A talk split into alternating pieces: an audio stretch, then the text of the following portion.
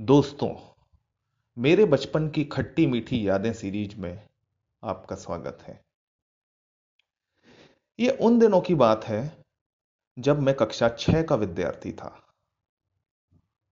उन दिनों मुझे रिंकू पूजा के घर जाने का बड़ा क्रेज था।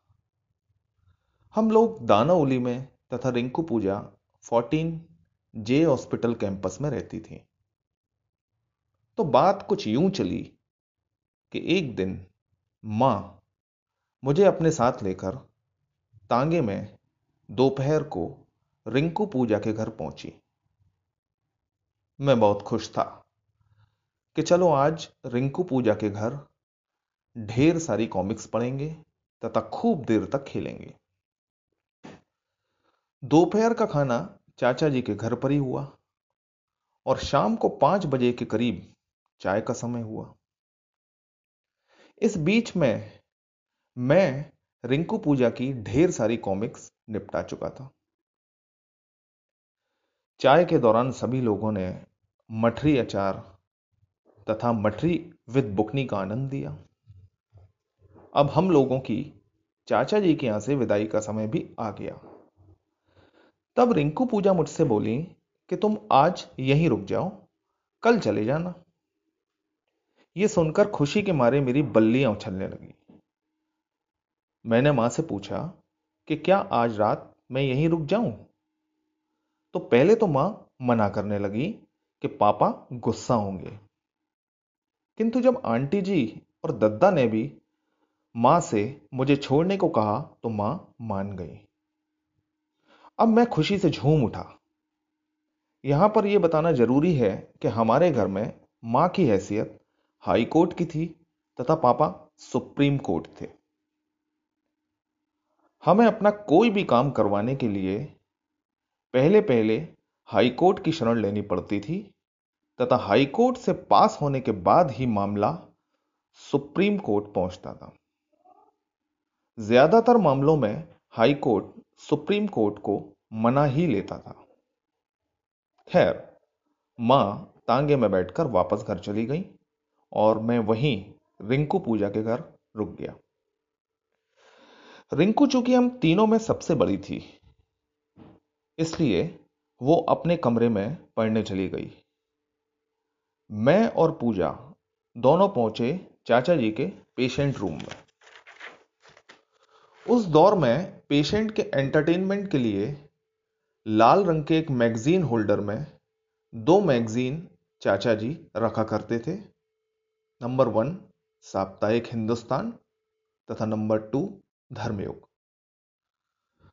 हम दोनों बच्चे इन मैगजीन्स के केवल आखिरी के चार से पाँच पेज ही पढ़ा करते थे, जिनमें फिल्मी जानकारियाँ भरी रहती थीं।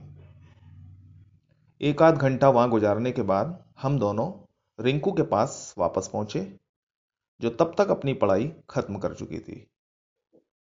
अब हम तीनों ने चाइनीज़ चेकर तथा लूडो के बोर्ड गेम खेले।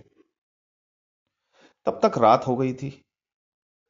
रात नौ बजे तक हम लोग खाना भी खा चुके थे। तथा चाचा जी ने हम दो लोगों को आदेश दिया कि तुम लोग अब चुपचाप सो जाओ। यह मैं आपको बता दूँ कि उस दौर में टीवी, वीडियो या मोबाइल का आतंक नहीं था। तथा सभी लोग नौ बजे तक सो जाया करते थे। तो मैं रिंकू पूजा के कमरे में सोने पहुँचा, तथा हम तीनों लोग डबल बेड पर लेट गए। रिंकू और मैंने लेटते ही टाइम पास के लिए मधु मुस्कान निकाल ली और उसे पढ़ने लगे। पाँच मिनट ही बीते होंगे कि बगल वाले बेडरूम से चाचा जी की रौबदार आवाज़ आई। ट्यूबलाइट बंद करो और चुपचाप सो जाओ। यह सुनते ही रिंकू ने खटाक से ट्यूबलाइट बंद की और इसी के साथ कमरे में घुप अंधेरा छा गया। उस दौर में ज़ीरो वाट का बल्ब या नाइट बल्ब जलाने का फ़ैशन नहीं था। इसे बिजली की बर्बादी माना जाता था। अब मैं आता हूँ इस कहानी के सबसे महत्वपूर्ण भाग पर।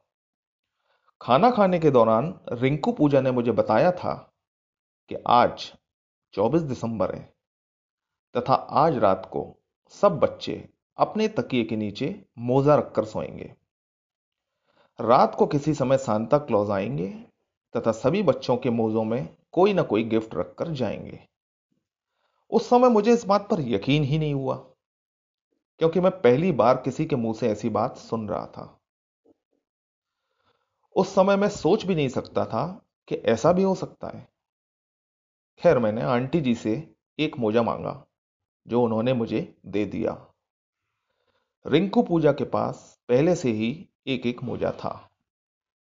हम तीनों ने सोने से पहले अपने अपने तकिए के नीचे अपना अपना मोजा रख लिया था।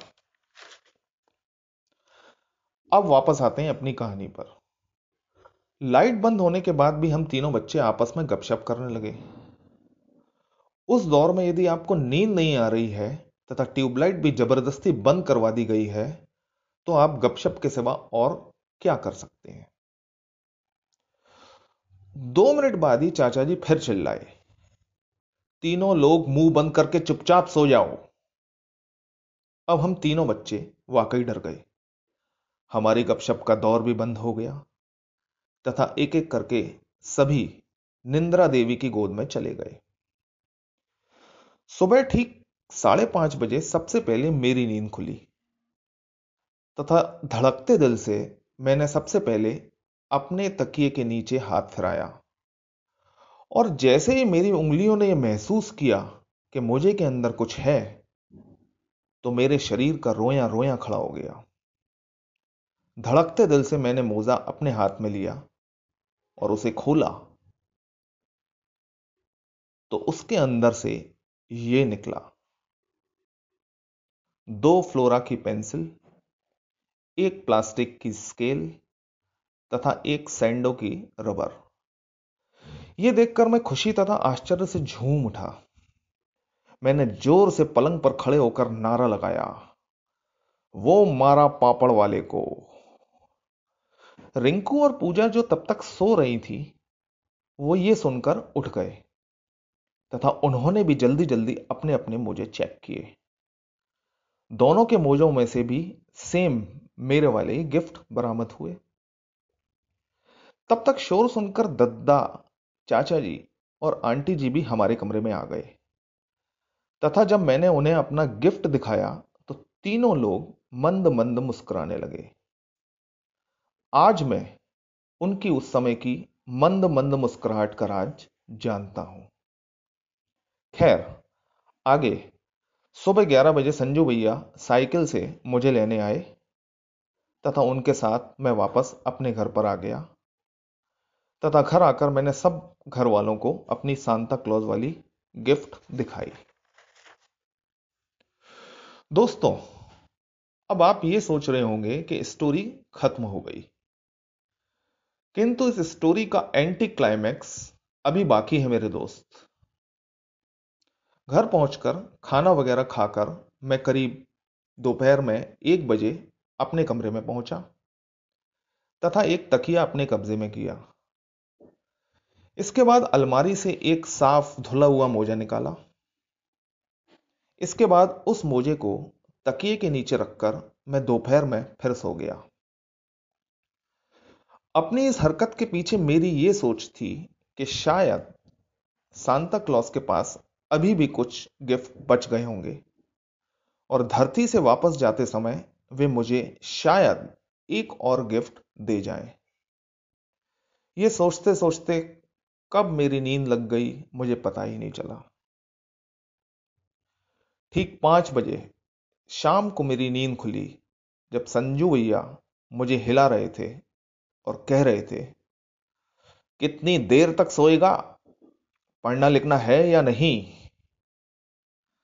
जागते ही मैंने धड़कते दिल से सबसे पहले तकिए के नीचे हाथ डाला। किंतु ये क्या? मोजा तो खाली था। मेरे सारे अरमान उस समय चकनाचूर हो गए। मैं ये समझ चुका था कि सांता क्लॉस केवल 24 दिसंबर की रात को ही बच्चों के मोजे में गिफ्ट रखते हैं और कभी नहीं। मैंने उस समय किसी को भी अपने इस लालच के बारे में नहीं बताया। तो दोस्तों, ये था आज की मेरी खट्टी मीठी यादों का एपिसोड। जय हिंद।